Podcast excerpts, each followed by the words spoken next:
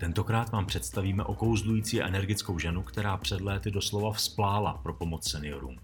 Autorka úspěšné knihy s názvem Hořím, konzultantka pro firmy, neziskovky, ale i důstojné stáří pro seniory, Simona Bagárová. Dobrý den, Simona. Dobrý den. Jsem moc rád, že jsi udělala čas. A pojďme jako tradičně. Co byste dělala, kdybyste nedělala to, co děláte? No, tak vzhledem k tomu, že jsem eh, nedávno vydala svoji první knížku, která je teda spojená s mojí prací a zjistila jsem, že mě to psaní neuvěřitelně baví a věnuju se mu posledních zhruba 6 let eh, v kontextu různých článků a podobných eh, formátů, tak by mě hodně bavilo se věnovat tomu psaní, ale nevím, jestli to je úplně na uživení. No to už teďka, a to už teďka máte, jo? Co jste, co jste měla, když jste byla malá? Co jste chtěla být? Já jsem to měla od jak živa spojený s nějakým sociálně zdravotním pomezím a hrozně mm-hmm. jsem chtěla být eh, sestřička v porodnici. Mm-hmm. A mhm. kdyby bývali nezrušili obor dětská sestra, tak bych ho asi vystudovala a byla bych asi ve zdravotnictví. Takže moje dráha byla od jak živa směrem, kterýmu se věnuju do teďka. Mm-hmm. Ta vaše dráha je, je zajímavá. Vlastně ono by se dalo říct, že ona je svým způsobem taková jako idealistická. Jo, že tam jako, že to mm-hmm. z toho pořád, pořád čpí. Jste idealistka? Jsem. Jsem a nestydím se za to. a v čem chcete změnit svět? Co je, co je Já na něm nechci špatně? měnit svět, to ano. teda je... Uh, a nebo co je na něm špatně? Uh, nevím, jestli je na něco špatně, ale mám takový nastavení, že vnímám ty věci spíš pozitivně, takže se dívám na svět z té uh, lepší stránky. Rozhodně nemám ambice svět měnit. Měla jsem to mhm. možná ve 20, mm-hmm. kdy jsem se mhm. rozhodla do té sociální sféry mm-hmm. zapojit naplno. A asi to je normální v tom věku, že člověk má hodně energie a touží dokázat něco velkého a nějak se do toho světa propsat. A to mě teda přešlo eh, po nějakém zhroucení a vyhoření, kterým jsem si prošla na Prahu třicítky. A od té doby jsem se dostala do takového stavu spíš eh, rovnováhy a klidu a to je teda moje hlavní životní ambice, v něm být mm-hmm. co nejvíc a rozhodně nejít už přes sebe za každou cenu. Aha, takže ten svět se jako mění tak jako by the way teďka. Jo, jo, ale já se necítím jako někdo, kdo ho mění a mám pocit, že dělám to nejlepší, co můžu, to, co umím, v čem se cítím dobrá a snažím se tím přispět k tomu, aby ta mhm. společnost eh, se vyvíjela nějakým směrem, který mi přijde, že je mhm. správný, ale jsou to neviditelné věci a není to rozhodně spojené s nějakou velkou ambicí. A čemu se teda jako, jak byste to, jak byste to jako vysvětlila někomu, kdo vůbec neví, čím se zabýváte, někdo, kdo nečetl vaši knížku, hmm. nečetl články, nečetl rozhovory, co to vlastně jako děláte? Tak ve zkratce řečeno, já se věnuju tomu, aby lidi, kteří pracují v domovech pro seniory, měli kvalitně důstojné podmínky pro svoji práci a tím pádem, aby ty, o který pečují, měli dobrou péči. Tohleto téma, vlastně ono až bolí, jak si člověk představí, jak se nás to sakra týká. Když si člověk vezme ten dospělý život, mezi tím 18. a 82. rokem života, což je nějaký ten, ten průměrný věk toho života, tak půlka je někde v 50. Hmm. Jo. To znamená, že jako eh, to, co se bere, jako že je to nejdůležitější, kam se vlastně vě, většina těch reflektorů zaměřuje, to je prostě těch 18 až těch 50. Jo. A potom po těch 50 jednak už trošičku se ztrácí to hmm. dobrý vnímání ale jako vy sakra vidíte do toho světa, a ne do toho světa jako 50 plus, mm-hmm. ale do toho světa 60, ani ne 60, 80 mm-hmm. plus. A jako víceméně jako všichni tam jako, jako, jako, jako směřujeme. Jo. Co si myslíte, že si jako svět o tomhle tom dalším světě, jako z toho vašeho, jak vy do toho velmi dobře vidíte, co by si jako měl uvědomit? Měl by si uvědomit, že i když nám ještě 80 není, tak uh, i my jsme těma seniorama, který už teďka mhm. v těch domovech jsou i nás se to týká, protože to není tak, že žiju v tom produktivním věku, dělám si, co chci a užívám si blahobytu, který tady máme. A, a pak to stáří někdy přijde a nějak se k tomu postavím. To stáří se nás týká v podstatě jako od narození skoro, jo? že už mhm. tím prvním dnem člověk začíná stárnout a ten věk stoupá.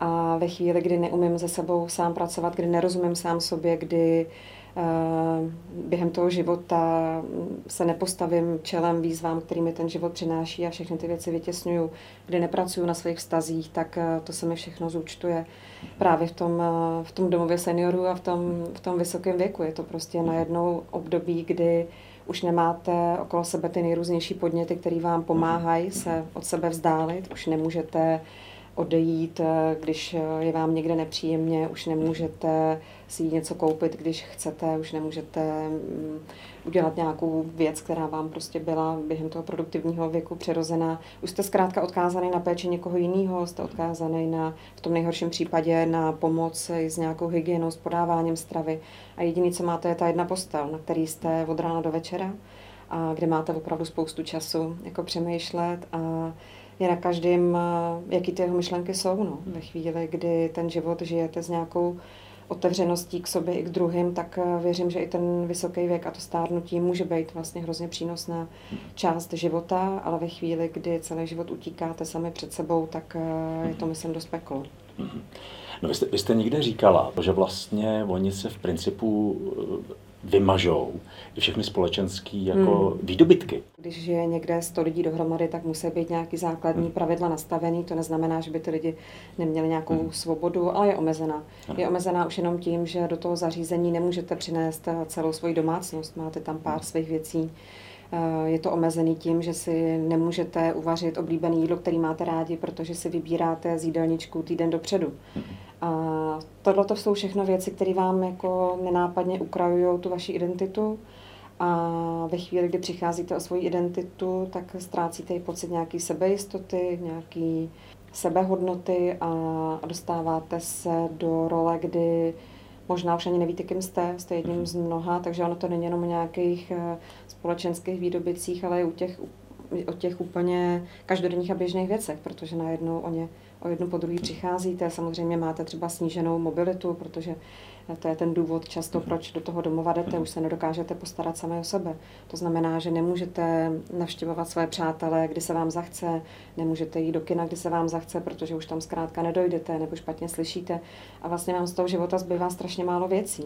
A tím pádem opravdu zůstáváte jenom sám ze sebou a je jedno, jestli jste byl doktor, protože tady už ten plášť nemáte, je jedno, jestli jste řídil nějakou firmu, protože se dobře zaplatíte si možná kvalitnější péči, ale jste taky jenom tím jedním z mnoha, kdo má ten režim stejný jako všichni ostatní. Takže pro mě to je spíš o té každodennosti, o kterou přicházíte, než o nějakých eh, věcech, které jsou spojené s tou moderní dobou a technologiemi třeba. To zní jako dost jako hrozně. Pardon, je to, ale je to realita. Jak se člověk na to může připravit? Já si taky můžu říct, a myslím si, že i spousta jako diváků si může říct, hele, to mě jako principu asi, asi úplně nehrozí tohleto, já mám rodinu, ona se o mě postará a tak dál. No, někdy uh, ten domov seniorů je jediná volba, protože mhm. zkrátka, i když se snažíte sebe víc, tak to nedokážete zvládnout. Typicky teda sandvičová generace, mm. a to je jako velký problém. To zkrátka nejde utáhnout někdy. A ta příprava na to, mm, podle mě to je ve zdravých vztazích, nejenom teda k sobě, což jsem tady už docela jako podrobně rozvedla, ale i se svojí rodinou a s blízkýma. Přijde mi to vlastně nejdůležitější věc na světě, mít jako srovnaný vztahy se svojí rodinou a s lidma, se kterými žiju, pracovat na nich během toho života, protože ve chvíli, kdy už se dostanete do takové situace, kdy je potřeba řešit nějakou péči, tak eh, hrozně těžko hledáte prostor na nějakou otevřenou komunikaci. Ono to zní hrozně jako pateticky, mm-hmm. ale um, je to podle mě jediná možná cesta a zároveň to, když vnímáte to stáří v tom svém životě a vnímáte někoho starého ve své blízkosti, tak uh, vás to zpomaluje, nebo aspoň to byla moje zkušenost. Tím, jak já jsem nastoupila do toho domova seniorů, tak uh, já jsem byla taková vždycky hrozně zrychlená a, a jsem taková docela jako energická. A zároveň jsem ale zjistila, že mám neuvěřitelnou trpělivost, o který jsem vůbec nevěděla, že ji mám, že vydržím prostě dvě hodiny tomu člověku pomáhat s obědem a jsem naprosto klidná a začala jsem si v tom vlastně hledat eh, výhody a benefity a hrozně to zkvalitnilo můj život, protože já jsem si to zastavování a zpomalení přenesla do svého každodenního fungování. Začala jsem si uvědomovat eh, souvislosti, mm, které mě předtím vůbec nenapadly. Začaly se mi zvědomovat věci, který jsem brala jako úplně běžný. To, že si můžu, já vždycky říkám ten svůj příklad s tím kafem, to, že si můžu uvařit kafe, který já chci, mhm. je vlastně něco, co není vůbec samozřejmé. To, že se můžu jít každý den zaběhat nebo projít a že mi ty nohy jako slouží, je prostě skvělý. Takže mi to hrozně pomohlo uvědomit si omezenost toho času a pomohlo mi to k velkému nadhledu životnímu. Mm. Přestala jsem, jako, proto já nemám ty ambice nějaký pracovní. Mě to je jako opravdu jedno, jestli těch domovů podpoříme za pět let 100 nebo 20. Já potřebuju, aby to probíhalo tak, že budu mít ten svůj klid, že budu pracovat s lidmi, který mám ráda, se kterými to funguje, že mi to bude dávat smysl a že nebudu ty věci rvát za každou cenu. To jsem dělala jako spoustu let ve svém životě a nikam to moc nevede. Takže ta přítomnost toho stárnutí a hlavně toho konce je něco, co vás naučí nakládat s tím časem daleko líp. A je zajímavé, že když ty lidi umírají, tak samozřejmě se to stalo během toho roku třeba nevím, 80 lidí tam zemřelo, což je hrozně moc. Mhm. A i když k ním nemáte nějaký úplně blízký osobní vztah, tak se vás to nějak dotkne. Najednou ten člověk zmizí a vy si říkáte, to je tak divný, ten svět vlastně běží furt dál, vůbec nic se nestalo, je to vlastně úplně jedno. A to je jako věc, která vám, nebo aspoň mě dala obrovskou jako pokoru a uvědomění, že se nemám zase tak jako prožívat a že nemám zase tak prožívat ty svoje věci, protože je to fakt jedno. Že až umřu já, tak ten svět se taky nezastaví a to mi vlastně pomáhá jako žít ve velké radosti a ve velkém klidu. Když si to někdo neuvědomí, hmm. neprojde tady tím, co, co, říkáte, čím se potom potýká v tom, v tom stáří? No, myslím, že se nestačí divit často hmm. a myslím, že tam záleží hodně na povaze toho člověka, že jsou lidi, kteří jsou takový míň bojovný a ty se někam zalezou a tak tiše jako trpějí a nechtějí nikoho obtěžovat a snáší to tak, že jsou třeba nějakým způsobem se litujou, mají pocit, že celý život dělali přece všechno správně a teď jsou jako chudáci. A nebo jsou to naopak povahy, kdy eh, jsou to často lidi, kteří byli zvyklí být v nějakých vysokých manažerských pozicích nebo řídit nějaký týmy. A pokud třeba tady ty lidi onemocní Alzheimerovou nemocí, tak se často stává, že eh, se projevují mm, nějak víc agresivně nebo mají tendence vlastně pořád si jako hlídat to, aby oni rozhodovali vlastně o tom svém životě. Můžou mm, být takový jako dominantnější vůči tomu svýmu okolí. Je to hodně spojený s naší povahou, která samozřejmě i v tom dobrém, i v tom špatném se ve stáří projevuje ještě víc a podle toho, jak jsme naučení reagovat na životní situace, tak reagujeme i na to stáří. No. My jsme se jako v těch předchozích eh, rozhovorech, když jsme to řešili, jsme vlastně několikrát narazili na to, že člověk prochází větším množstvím nějakých maturit. Mm Mm-hmm. Jo, že jedna ta maturita a opravdu jako z toho slova, jako z toho major, jo, z, toho, z toho vyzrání, že ta jedna maturita je prostě kolem těch 20 let. A potom další je zhruba kolem těch 40-50. S tím, s kým jsme to, se o tom bavili, s těmi, eh, s těmi lidmi, tak oni v principu jako neznali tohleto pravé stáří. Mm-hmm. Jo, oni do něj vlastně jako neviděli. Vy do něj vidíte. Existuje ještě víc těch těch maturit? Myslím, že ten moment je eh, ve chvíli, kdy si uvědomím, že už se nejsem schopná plně postarat sama o sebe. Hmm což může znamenat to, že někde upadnu, že začnu zapomínat, že eh, se stane, nevím, jakákoliv životní situace, kdy vlastně ztratím poprvé pocit nějaký jistoty a poprvé si řeknu, ty jo, asi už to vlastně jako nedávám. To je podle mě hrozně těžký moment, protože si uvědomujete, co asi tak jako nastane a že už se opravdu blíží eh, ta poslední nějaká etapa života, která samozřejmě může trvat dalších 30 let, ale ten pocit, že tyjo, teď jsem starý, nebo začínám se cítit starý a nedokážu to, co jsem dokázal, dochází mi ta energie, je podle mě jako velký životní zlom, který já si představit jako nedokážu, ale, ale myslím si, že to je ono, no, že to je nějaká velká maturita. A potom ve chvíli, kdy už člověk vlastně se naučí v tom eh, stáří nějakým způsobem fungovat, tak uh, bych řekla, že ani ta smrt a ta její blízkost a to, že se blíží, není pro mnoho lidí tak jako náročná představa, jako to, že se o sebe nepostarám nebo jsem na někom závislý.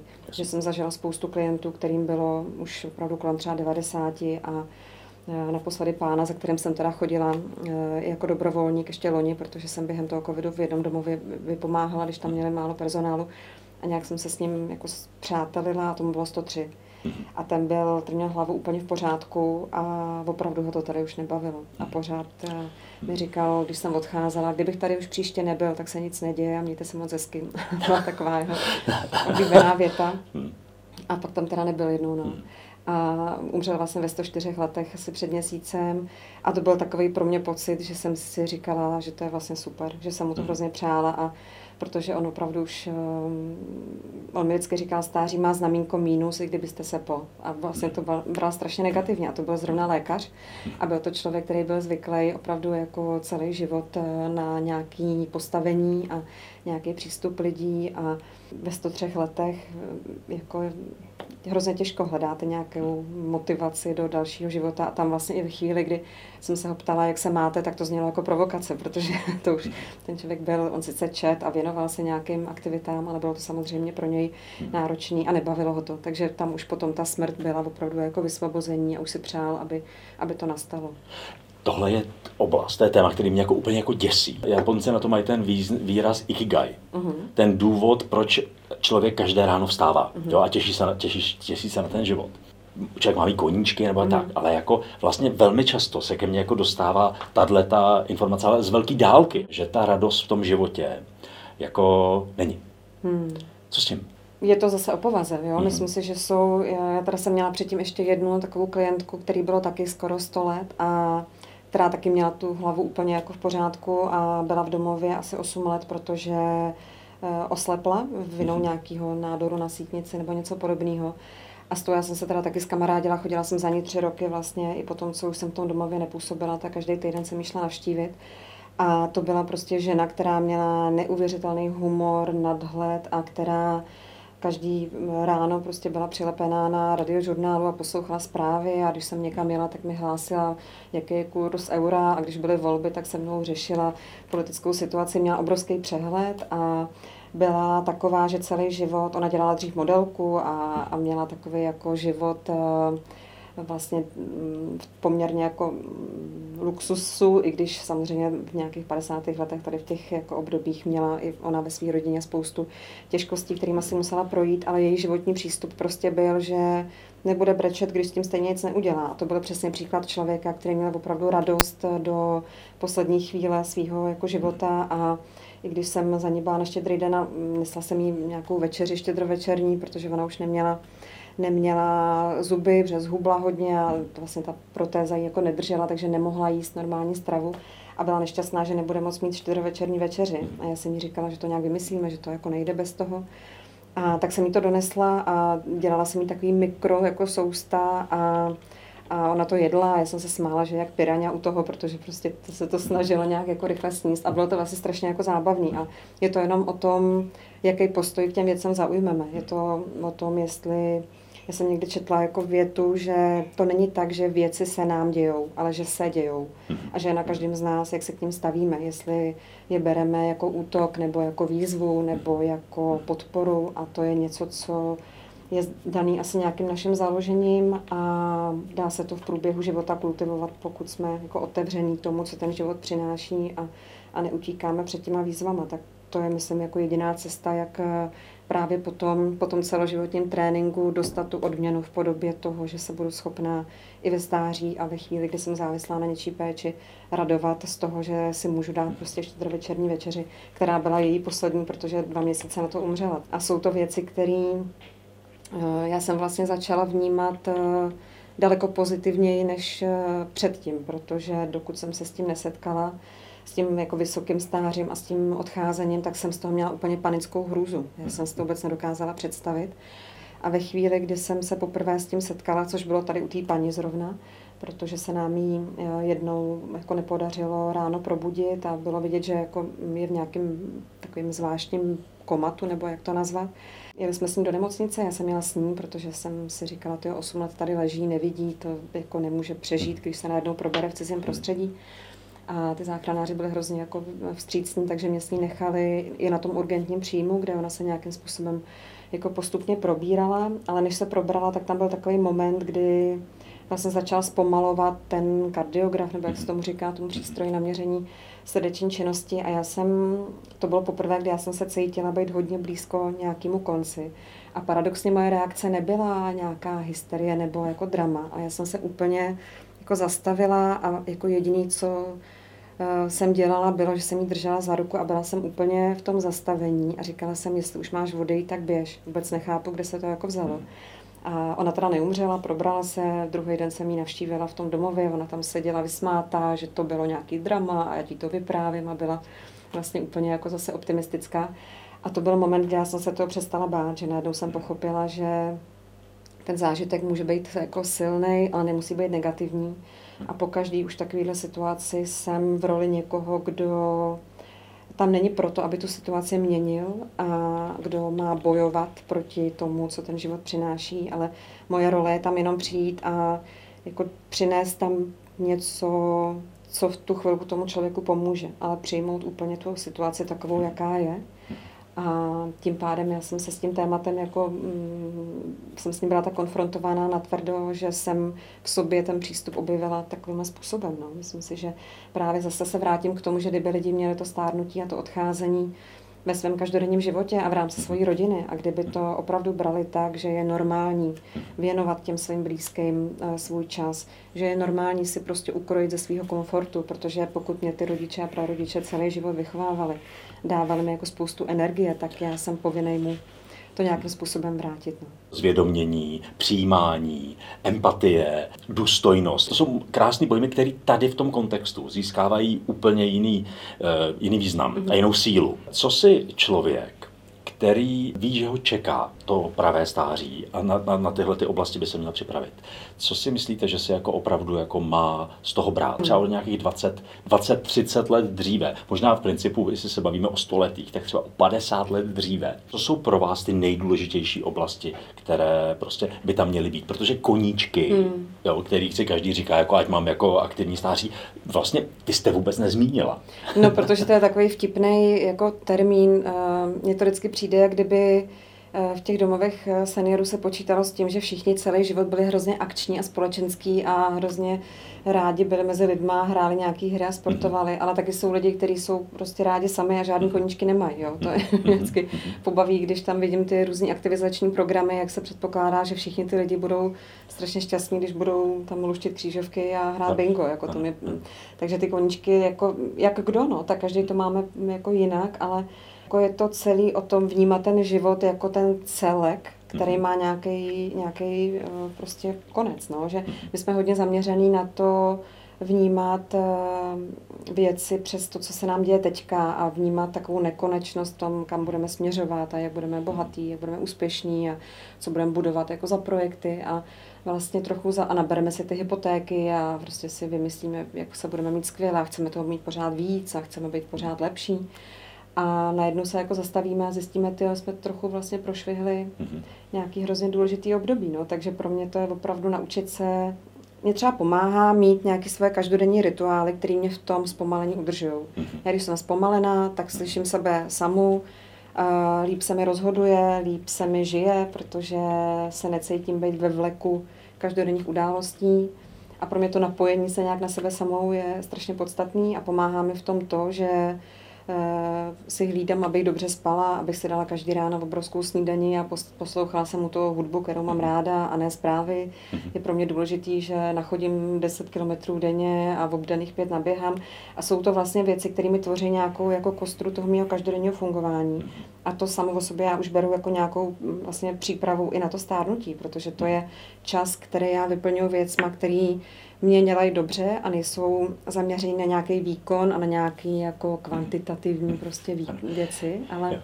Jak tohle to jako vnímáte? Protože ono by to trošku mohlo působit, mm-hmm. že vlastně e, vaše mládí mm-hmm. víceméně jako přizpůsobujete tomu, že jednou bude stáří. Jo, mě bylo to 40, takže já se zase tak mladá teda necítím. Jo. Nebo jako cítím se dobře, Nejste ale... ještě ani v polovině. No, tak jako jsem trošku blíž. ale rozhodně to nenazývám teda nějakým jako mládím úplně. Ale je teda fakt, že mě vlastně za sebou jako čím dál tím líp a myslím si, že to je opravdu daný tím, že jsem prostě zvyklá se sebou pracovat. No, ale ono, ty lidi to hrozně neradi slyšejí, protože to je mhm. těžký. Jako... A ono to zní strašně batikovaně, jo? Taky no, jako batikovaně, ale vlastně to je, že když, eh, že když se mi dějou věci, které mi jsou nepříjemné, tak přemýšlím o tom, proč mi jsou nepříjemné a jestli mi to náhodou jako mhm.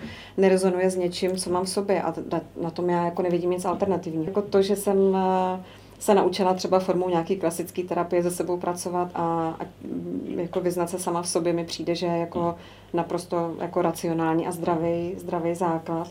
A bez toho se zkrátka jako lidi neobejdou. No. A tím, že se tomu vyhýbáme, tak uh, jako se vyhýbáme sami sobě a tím pádem v tom stáří, když přijdeme o všechny ty podněty, tak co nastane? Nastane jako šok z toho, počkej, kde mám všechny ty věci, které mi pomáhaly vytvářet si tu hradbu toho bezpečí. Jak to, že jsem tady teďka jenom sám ze sebou, čeho se mám chytit? To je prostě strašně pozdě. No. Ten základ je, i kdyby to mělo být o tom, že se člověk jde prostě na půl hodiny denně sám v tichu projít a přemýšlí o tom, jaký ten den byl a co mu to dalo, tak eh, je jako podle mě úplný minimum, který by pro sebe ty lidi měli dělat. Ale to jako ten svět takhle bohužel nefunguje. No. Proto se potom divíme a proto to stáří nemáme tak rádi, protože cítíme někde podvědomě, že tam uh, už to nebudeme tak řídit my a že už jako je to o nějakém úbytku našich jako sil a o té zmiňované jako závislosti.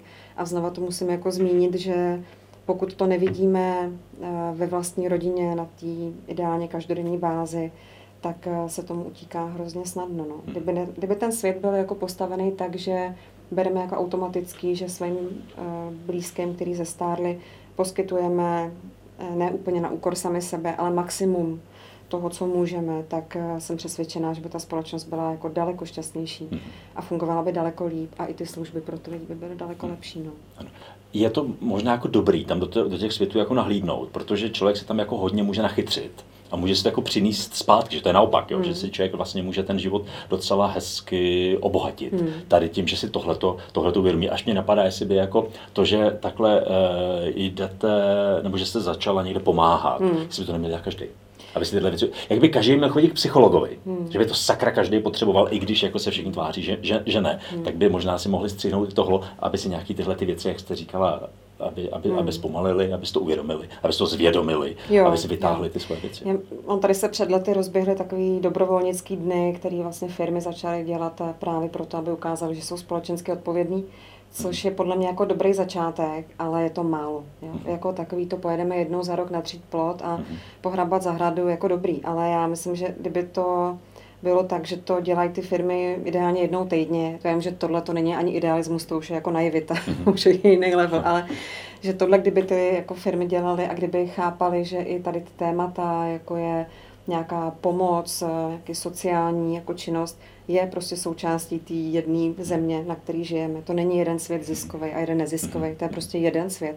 A i to sociální, i to komerční patří na, to, na tu planetu. Lidi, jako je správný, když lidi vydělávají a je správný, když lidi pomáhají a ten svět potřebuje v oboje. A kdyby se nám to podařilo jako skloubit a byli bychom schopní z těch eh, kanceláří prostě vytáhnout paty a jít se někdy podívat na to, jak to vlastně funguje v tom eh, neziskovém nebo nevládním sektoru, tak myslím, že by to taky hodně jako zamávalo s prioritama, protože to, je, to jsou takové jako akvária, ve kterých si žijeme. A mě hrozně mrzí, že ta pomoc těch firm potom je omezená často na nějakou materiální jako podporu, nakoupíme tam dárky a pojedeme tam prostě odmakat něco, ale to je jako hrozně jednoduchý pomáhat z té komfortní zóny. Já myslím, že jako podstatný je z ní umět vystoupit a a jít trošku jako přes sebe. Každý umíme dát tašku starých hadrů do kontejneru na oblečení, ale když máte dát svůj nejoblíbenější svetr, tak si to sakra jako rozmyslíte. Mm-hmm. Ale v tom já vidím tu pomoc, jo, že trochu jako musíte ubrat a trochu, uh, trochu ubrat z toho svýho, z toho svého komfortu a ne se dělit o něco, co nám samotným chybět nebude. A do tohohle, kdyby se nám podařilo jako i tu firmní kulturu v tom CSR posunout, tak by to bylo jako skvělé a pomohlo by to nejenom s tím stářím a s tou přípravou na ně, ale se všema tématama. Jo? My se můžeme stejně jako mluvíme o stárnutí, se můžeme bavit o životním prostředí, můžeme se bavit o vzdělávání a narazíme po každý na to samý. Je to o tom, jak člověk prostě je pravdivý sám k sobě, jak mhm. pracuje sám se sebou, co chce a nechce vidět. Já mám doma na zdi takovou jednu větu, kde je napsáno, je na každém, kolik pravdy snese. Myslím, že to v tom prostě je. A kdybychom nezavírali uh, oči před tady těma tématama, který si jako očkrtáváme jednou za rok, aby jsme ulevili svým svědomí, ale chápali jsme, že to není nějaká marketingová aktivita, ale že to je opravdu jako přirozená součást společnosti, a že nevládní organizace tady nejsou od toho, aby rozdistribuovali naši pomoc, ale že to jsou lidi, kteří si vybrali jako práci, která je za méně peněz, než by mohla být v komerční sféře, protože věří tomu, že můžou přispět ke zlepšení té společnosti. A to je přece jako hrozně velký. To mhm. není o tom, že to jsou nějaký batikovaní sluníčkáři, který jako věřejí v, nekonečné dobro. To jsou lidi, kteří jsou experti na ty oblasti, kterým se věnují a který který se pomáhá, který se snaží zlepšit témata, který ani ten stát zlepšit jako nedokáže. Jo. Jedno téma, které je ještě hodně, hodně bolavé a vlastně je tak jako někde na pomezí tady toho všeho. Vy v principu máte um, osobní zkušenost s jedním i druhým extrémem, který se uprostřed potkává a to je právě ta zmiňovaná sandvičová hmm. generace, která vlastně jako je plíživá, je to tady. Ta čísla jsou, jsou děsivá, prostě během nějakých jako 10, 10 15 let. Hmm. Prostě tady máme každého druhého člověka staršího 50 hmm. let. S tím zase souvisí nutnost nějaký systémovější změny v tom, jaký služby se budou, já to spíš budu posuzovat z té strany péče o ty starší lidi, jo. Uh, nějaký změny, které posílí služby, které můžou ty rodiny, které se o své blízké starají, využívat. Ale to se stane jenom ve chvíli, kdy nás to stáří začne zajímat právě teď, jako v tom věku kolem těch 40, 50, kdy máme tu největší jako sílu nebo vliv na to něco, něco změnit a nezačneme se tomu věnovat, až když eh, se nás to vyloženě jako dotkne, protože to téma, i když se nás týká všech, tak ono nikoho moc jako nezajímá. Hmm. A nezajímá tím pádem ani ty politiky, protože dokud eh, oni neucítí tlak na to, že my chceme ty kvalitní služby pro ty naše blízký, tak to nikdo dělat nebude. Hmm. Jako proč by to dělal? To je takový no. práce. no a, a, a proč by to měl dělat? No, když to je od celém té politické kultuře, která jako, já už to ani nesleduju, mně to vlastně hmm. přijde jako hrozný. A jen málo kdy tam najdete člověka, u kterého byste si řekl, jo, věřím mu, že opravdu chce něco jako zlepšovat a zkvalitňovat. O to víc jsem ale pochopila, že ta síla je v těch jednotlivcích a v té komunitě a v tom, že já jako nespolehám na ten státní systém a byť jsme s ním v nějaký míře v kontaktu a snažíme se dávat ty impulzy k tomu, aby ty změny se děly, tak uh, si nejsem úplně jistá, jestli se těch změn jako dožiju, protože to je tak strašně pomalý, že já, já na to nemám jako úplně nervy. Eh, ta společnost naše udělala velký, velký posun. Co si myslíte, že by jako pomohlo tomu, aby ty lidi se jako uvědomovali tu věc, jako tu dlouhodobost? Mm-hmm. A teďka nechci řešit věci, jako že všichni budeme jednou staří jasný, jasný. a tak dále, a tak dále. Ale jako, co by tomu mohlo pomoct tady tomu? Já uh, úplně souhlasím s tím, že k tomu dorosteme, jo? že mm-hmm. si myslím, že uh, opravdu těch jako um, něco málo přes 30 let po té revoluci vlastně není tak dlouhá doba. Mm. Je tady obrovsky silná skupina lidí, která většinu svého života prožila Eh, v tom jiném režimu a mhm. v pocitu, že se něco rozhodne za ně, že se něco rozhodne bez nich, že tu zodpovědnost za sebe vlastně nějakým způsobem přijímat nemusí. I mm, vlastně ještě já ve svých 40 letech jako cítím, že ta moje výchova byla ovlivněná tak tím, že moji rodiče prostě prožívali většinu života v tom jiném režimu a možná až jako generace eh, jako těch našich dětí může být vlastně úplně tak jako načisto. Jo? Takže si myslím, že spousta jako pozitivních zase jako mhm. věcí, které bohužel nedostávají tolik prostoru v těch médiích, mhm. ale já opravdu vnímám a i během toho covidu, který při vší úctě ke všem, kterým jako to ublížilo, tak si myslím, že to sebou nese i spoustu jako pozitivního. Mhm. Že opravdu spousta lidí uh, si uvědomila nějaký hodnotové věci a, a změnila na úrovni sebe samého ten svůj život. A kdyby tohle to měl být ten jeden jako konkrétní krok, tak uh, si myslím, že by to bylo jako, by to bylo úplně skvělý. A vnímám to hodně i v, mm, v rovině nějaký komunity, mm-hmm. kdy se objevuje neuvěřitelná spousta aktivit uh, lidí a speciálně teda mimo ty velké města, kteří pochopili, že musí vlastně do určité míry vzít ten uh, život a zodpovědnost za místo, kde žijou do svých rukou.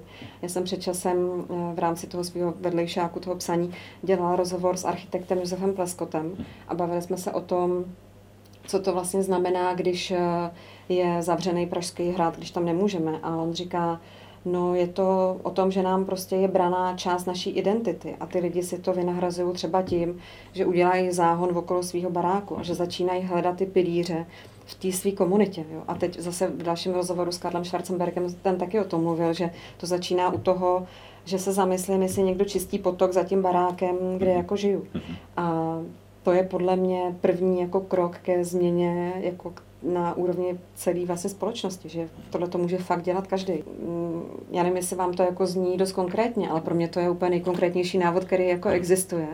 A to mhm. hrozně jako posiluje, když to vidíte, že to někdo dělá, tak eh, začnete mít pocit, aha, tak já bych mohl vlastně taky něco dělat. Nadace VIA ta podporuje lidi, kteří vlastně eh, realizují různé komunitní projekty. Ten jejich ředitel Zdeněk Michal, co vždycky říká, že když tam jede na návštěvu se podívat na ty realizace, tak je to taková síla, že si musí vzít potom den volna. A já to vnímám sama na sobě, jo, že to je o tom, ne, že zatleskám doktorům z balkónu a pošlu jim mysli tyčinky, mm. ale že se jako podívám na to, co můžu mm, nějak jako udržitelně a dlouhodobě eh, ve svém každodenním životě aspoň maličko jako změnit proto, aby ty věci byly lepší. A začíná to tím, že jsem prostě příjemná i na protivnou paní na poště a řeknu si ne, tak to udělám to prostě jinak, budu to měnit těma postojema. Je to o tom, jaké já zaujímám k věcem postoj. A když začnu zaujímat ten postoj eh, k takovým situacím, že jsem slušná i na nepříjemní lidi, že nevyhaz, nevyhodím vajglo na ulici nebo ne, cokoliv jiného, tak ono se to postupně jako propisuje do úplně veškerých témat v mém životě. Začnu přemýšlet o tom, jako co jim, jak trávím volný čas, kolik času věnuju svým dětem a až se dopracuju k tomu, že vlastně i to stáří a ta příprava na ně je součást toho života. On je to, to se nedá prostě vyčlenit. Je to fakt takový kruh, ve kterém se pohybujeme, nebo taková spirála, po který vlastně jdeme a, a učíme se k tomu zaujímat postoje. Já to nedokážu vlastně z toho vytrhnout. No, myslím si, že to je o tomhle. Je to velmi pozitivní. Jsem ráda. To, nádherně se to otočila. Myslím, že v tom je moc hezký, moc hezký poslání. A já si myslím, že to je jako, já bych to tady takhle, takhle, takhle nechal, aby to, hezky, aby to hezky doznělo. Jo, já myslím, že skvěle. Já moc děkuju, moc, moc děkuju. děkuju. A budu se těšit někdy příští. Díky, hezky, hezky. Díky.